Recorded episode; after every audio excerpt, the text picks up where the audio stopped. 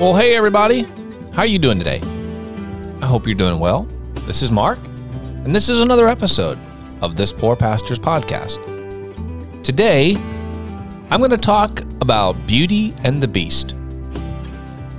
We're going to talk about beauty today, something that I am uniquely unqualified to talk about.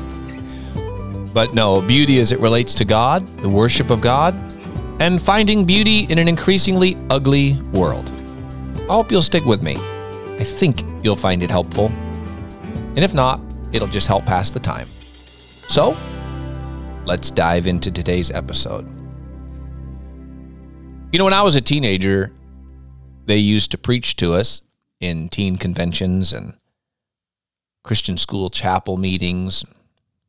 They would tell the boys don't you worry about those girls, whether they're beautiful or not. Beauty is only skin deep. You worry about getting a girl who loves the Lord, not one who's beautiful. I always thought to myself, God, can she be both?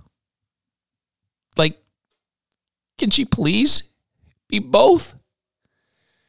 And inevitably, I would look around the room at the ugliest girl in the school, because every you know, school has the ugliest girl.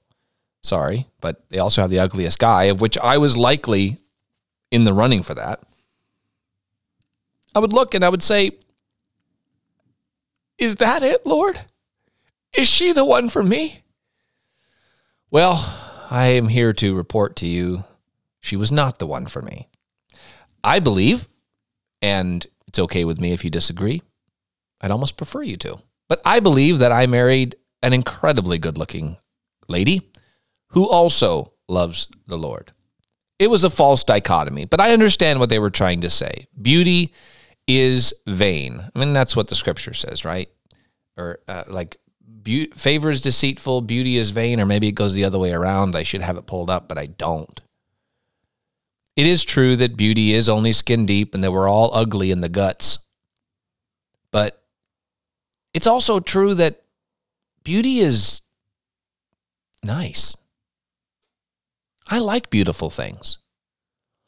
You know, we serve a God who made a beautiful, beautiful world. The heavens declare the glory of God, his greatness, and they do so with their awesome beauty.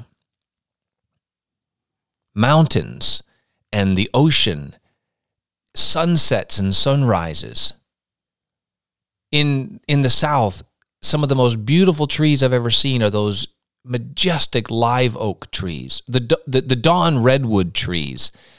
So many beautiful things. The grand canyon victoria falls all the wonders of the world.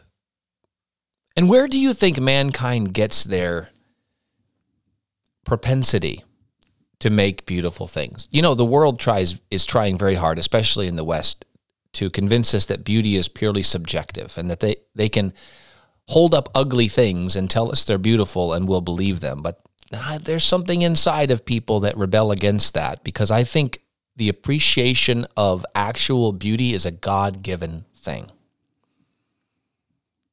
Now, what does this have to do with a pastor's podcast? I live in New England. And in New England, we have some beautiful, beautiful old buildings that are used for churches. Over the last couple of decades, at least, if not before then, but in my experience, in the last couple of decades, there has been a growing uh, rebellion against ornate structures, against unnecessarily beautifying our buildings. I want to be honest and say that for a time, I even got sucked into that. You know, you could meet in a in a shed, and if God's there, then that's good, and and that's true. I mean, if God's in the shed, then that's true. I want to give you something to think about as it relates to our Christian lives and as it relates to our churches. That is, I think, at least worth worth considering and that is whether or not God intended for beauty to be tied to his service, to worship, to the Christian life, to the life of the people of God. Now, right off at the beginning of the Bible story, we have God creating a beautiful garden. We have God creating an amazing place with trees and rivers and a mountain. Beautiful scenery. Solomon says that given enough time, God makes everything beautiful. Not always in our time, but in his. He says, he hath, I think it was Solomon who said that, he hath made everything beautiful in his time. God desires to beautify. And while I understand the tendency to react against excess and corruption and waste, I think it would be a shame if we overreacted and thought that God was most glorified by that which is plain, by that which is uncomely, by that which is ugly. God is glorified in beauty. Now, oftentimes when it comes to churches and church buildings, I think that this subject is addressed in relation to the poor. Would you agree with that? So, why are churches building such beautiful buildings when there are poor people all around them? It's a powerful argument, and it's one that we should hear and not skip over. But I think that a look at the heart of God in the Old Testament, to start there, shows that God did not view ornate, sometimes extravagant beauty and decoration as being contrary to his heart, even when there were poor people. You know, in the books of the law, God gave instructions for how to handle poor people. He didn't get into the reasons for poverty. He never even said that we should be trying to eradicate poverty. In fact, the Bible never treats poverty as if it's something that's going to be eradicated. Even the Lord Jesus Christ said, You always have the poor with you. You can do something for them anytime you want. That's interesting coming from the mouth of the Son of God, isn't it? I think there's coming a day when poverty will be eradicated, but it is not this day. No. In the Old Testament, God instructed the tabernacle to be built in a way that, for a movable structure, was incredibly beautiful. And then the pattern of the temple, incredibly beautiful, ornate. God never, not only did God not take the children of Israel to task for that, but he instructed beautiful, ornate, extravagant, gorgeous detail into the place where worship would be conducted and into the place where he would dwell in his spirit. Every once in a while, we get a prophetic vision uh, into God's heavenly dwelling place. And one thing that you see when you're there is that it is extravagant in beauty, isn't it? I mean, golden thrones, talk of streets of gold. I know that's the new that's the new Jerusalem, but the glassy sea surrounding the throne, the rainbow, the beauty, the majesty, the splendor. And so God instructed some of the most precious and beautiful substances on the face of the earth to be included in the construction of his tabernacle and his temple. All the while, I remind you, all the while, recognizing that there are poor people all around. So God didn't view this as an either or. But he did say it's important that you build these things according to the pattern. And I'm wondering if it's because God delights in beauty. I believe that creation in its innocency was beautiful and that sin and death and corruption mar the beauty that God created. This is why the human form in its prime is beautiful. I mean, artists have known this. Obviously, some people take it to wrong ends and they use it for evil purposes, but it is at least giving voice to the fact that the human body in its in its prime is a beautiful piece of handiwork. God made the human body beautiful. Now, if that makes you uncomfortable, makes you giggle, you'll just have to get over it because maybe your body and maybe mine are not the best examples of that. But I think that's because sin has had its impact on us. But even still, there are some people that you see, both male and female, that you're just like, daggone, that is a beautiful person. But God made that person. God makes beautiful things. You know, I was thinking about the New Testament church that we call the bride of Christ. And how that Paul said when talking to husbands in Ephesians and how to love their wives, he said, even as Christ also loved the church and gave himself for it, that he might redeem it to himself a glorious church not having what? Spot or wrinkle. So please don't misunderstand me here. But God is trying to unspot and unwrinkle his bride. He is beautifying his bride. Sometimes she's pretty hideous.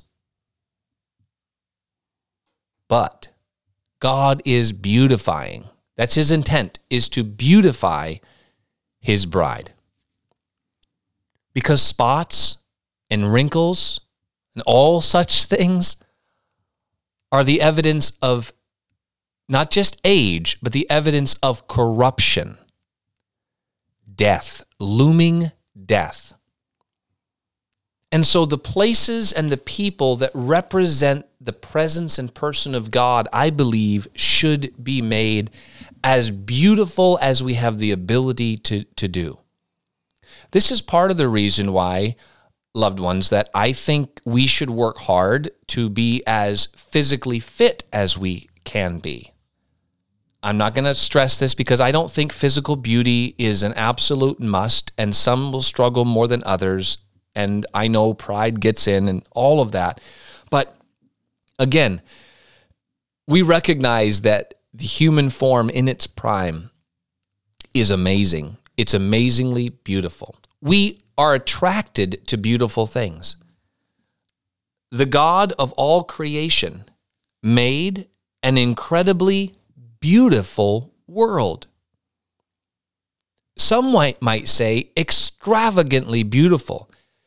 If God had created the world with the same mentality that some woke Christian Christians are talking about when it comes to, for example, New Testament church buildings, we would live in the most mundane, plain, unattractive world that you could imagine. But God recognizes or seems to delight in beauty. One of the songs America is called America the Beautiful. You know, we sing it around the the patriotic holidays. And it said, Oh, beautiful for spacious skies, for amber waves of grain, for purple mountains, majesty above the fruited plain. It was the songwriter's way of extolling the beauty of the American continent. Who created it beautiful? Who made the purple mountains? Who designed fields of grain so that when they're growing and the wind is blowing, that it just it's just a beautiful, glorious, uh, golden picture. Why is it that when God in through Solomon in Proverbs talks about the words, he says a word fitly spoken is like apples of gold in pictures of silver. Beauty, ornate, because God delights in beauty. Do not let the ugliness of the world around us rob us of our desire to make beautiful that which we do for God. I think it should be our best. Whatsoever thy hand findeth to do, do it with thy might. Do it heartily as to the Lord. Do it well. Do it beautiful. So, someone would say, well, the New Testament church didn't have beautiful buildings. Now, this is a bit harder, I'll grant you, because it's true. You won't find in the book of Acts, after a certain number of chapters, you won't find beautiful buildings. I think, though, and you're welcome to disagree with me here, I think and this is somewhat of, of, of, a, of a place that I've been coming to because, as I said, I got kind of drawn into that the buildings don't matter kind of mantra. But I think it would be a mistake to look at the description of the early New Testament church and um, draw a prescription from it. For one thing, the New Testament Jewish believers, starting in from the Gospels and on into the early days of the church after the uh, day of Pentecost in Acts chapter number two, they continued to meet in the temple. Many of the synagogues, but definitely the temple in Jerusalem, were beautiful places. Again, the temple in Jesus' day was full, was surrounded by poor people. I remind you of the story where Jesus sat in the temple and watched people throw money into the treasury. And rather than saying, How dare you have a box to take people's money, including poor people, he commended the widow, the, the, the poor lady, for casting in her two mites. And Jesus would often interact with poor people around the temple. Peter and John uh, were going up to the temple to pray. They didn't have any silver or gold, but they went to the temple to pray. In other words, they didn't think that God wasn't there because it was a beautiful temple. I think that the, it's you could make the case that the Jewish people in the first century at the time of Christ had misappropriated the emphasis that should have been on the temple, but its beauty was not wrong. In fact, the t- Herod's temple that they worshiped in was nowhere near as beautiful as the one that Solomon had built. Solomon, the wisest man, the Bible says, made that temple for God beautiful. And he never thought that was wrong. And in fact, when he prayed at the dedication of the temple, God was pleased with that because God is an amazingly beautiful being and he delights in beauty. God is a spirit. And it seems that the thing which best represents the character and nature of God in creation is beauty. So when God's making things in the first week of creation, he's like, this is good, this is good, this is good, very good. It was beautiful because it represents the handiwork of God. The Bible tells us that God used wisdom to make the world and he made it beautiful. I think God delights in us beautifying the things that we're involved with. So that doesn't mean we don't care about poor people, but it does mean if you think you can worship in a shack and spend all your money on the poor and you're going to eradicate. Sometimes I hear about people saying, we could eradicate poverty. I, I don't think we can. Jesus didn't seem to think we would either. There are a lot of reasons, multitudinous, for poverty. But Jesus said, you're always going to have poor people. It's always going to be poor people. But he didn't say that that meant it wasn't it wasn't right to perform acts of worship which some might call wasteful or extravagant. We have here in our church, it's a beautiful old New England building, and we have I've worked very hard in the 7 years that I've been here to beautify it, to make it look as beautiful as we can, to keep some of the classic New England beauty in the structure, as well as modernize it where we can. I take great delight when someone walks into our sanctuary for the first time and says, Wow, this is a beautiful church. Because we represent God, and beauty is a complement to God, not a detraction. God delights in beauty. the Bible tells us when people in, in, in, its, in its stories were beautiful or pleasant to look upon. When the people of Israel sent spies into the land of Canaan, and when God was describing it, he said, It's a beautiful country. It's beautiful. And there's nothing wrong with that. Nothing at all. God delights in beauty. I think it was the psalmist who said, Hey, you want to worship God? Beauty should be a part of that. Are you thinking of the verse that I'm thinking of? Worship Him in the beauty of holiness. In the beauty of holiness. Mm, think about that. I think our music should be beautiful. Holiness is being set apart to the Lord. And when you re- recognize that holiness in the Old Testament, God is the most holy. He is literally the holy, holy, holy. Uh, in the King James, when it talks about the what we call the holy of holies, it calls it the most holy place. And it in English it says most holy, but in Hebrew it literally just says holy, holy. It is the holy, holy place. Just like the Levites would tithe, the tithes were holy. The tithes were 10% of and the first fruits and so forth. And so they would take the best of the grain, the best of the flock, and they would give it to the Lord. And then the priests who got that as their inheritance would take the best of that. So the priests would give the holy of the holy to the Lord. And uh, then, then as they got closer and closer to the place where the mercy seat was, it was the holy place, and then the most holy place but one of the things that made it holy was not just the presence of God, but the absence of corruption. The absence of corruption, absence of death and sin and darkness. God's holiness beautifies things. And worshiping God in the beauty of holiness means that or in one of the, I guess, things that it could mean is that as we worship God and as we're living our lives on a day to day basis, holy unto the Lord, that is beautiful, that it's a beautiful thing. And God delights in beauty. I'm trying to give another side to things here because I recognize that there are many who are like, well, churches are just wasting money on, on ornate buildings.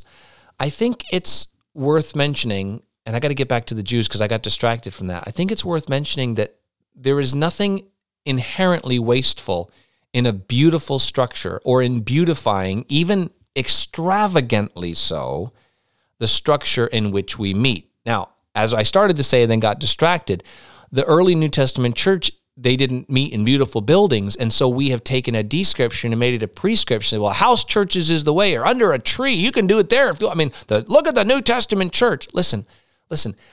The New Testament Jewish believers operated in a culture in which they had no problem with a beautiful temple. It's just that they got kicked out of it. And in the political and social climate of the day, that often meant that they lost jobs and income and, and the ability to do certain things. And so, of necessity, they met in houses, of necessity, loved ones, not because they were opposed to structures. These were Jewish people. They weren't opposed to structures. And the Gentiles who came to the knowledge of Christ were not opposed to beautiful structures. The temple, like the Temple of Diana, was a beautiful, gorgeous, ornate building. It's just that when you came to Christ in a culture where Diana was the primary uh, um, uh, deity that was worshiped, you weren't always free to build beautiful buildings. It wasn't until many, many years, a few hundred years later, when it became possible for Christians to build beautiful buildings. I don't think God is displeased with beautiful buildings built for the purpose of the worship and magnification of God. God delights in beauty, and I think God delights when his greatest creation, man, the, the, the being that he created to be his imagers, use our creative potential and our artistry to beautify the places in which we meet. Now, we go overboard when we begin to worship that which is created rather than the creator because he is the one that our beauty should, should magnify. But all throughout the centuries, artists and sculptors and architects have in a desire to magnify God, made the most beautiful structures they could, carved the most beautiful statues that they were capable of, and painted the most beautiful of paintings as a way to bring attention to the glory and beauty of God, because God delights in beauty. He does not delight in ugly. And that's why he's working very hard God is the anti-ager. You don't need, the, the church, there is no anti-aging cream for the church. She's full of spots and wrinkles. But God is working to beautify his bride. Look at the extravagance of the descriptions of New Jerusalem, the heavenly city. Unbelievably beautiful. I think it would be fair to say that when God beautifies something, he does it in a way that is extravagant. And I think we could take a little bit of that extravagance and excuse some ornate, almost unnecessary beautification, not only of our lives, but of the structures and places in which we worship God. It's just something I thought I'd throw out there for you to think about. I'd love to hear your thoughts on it. I'd love to get your feedback. Send me an email, thispoorpastor at gmail.com, or text me 910 265 7297. I'd love to hear from you. I appreciate very much you taking the time to listen. I, like some of you, have criticized ornate structures, and I'm growing.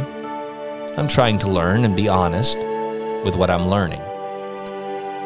I think that many people worship beauty instead of worshiping the God of beauty, but that shouldn't stop us from attempting to make beautiful that which we touch and come in contact with. Because after all, my friends, given enough time, God makes everything beautiful. It's death and corruption that causes things to go towards ugly. The Spirit of God in time makes all things beautiful. You have a beautiful week. I'll see you next time.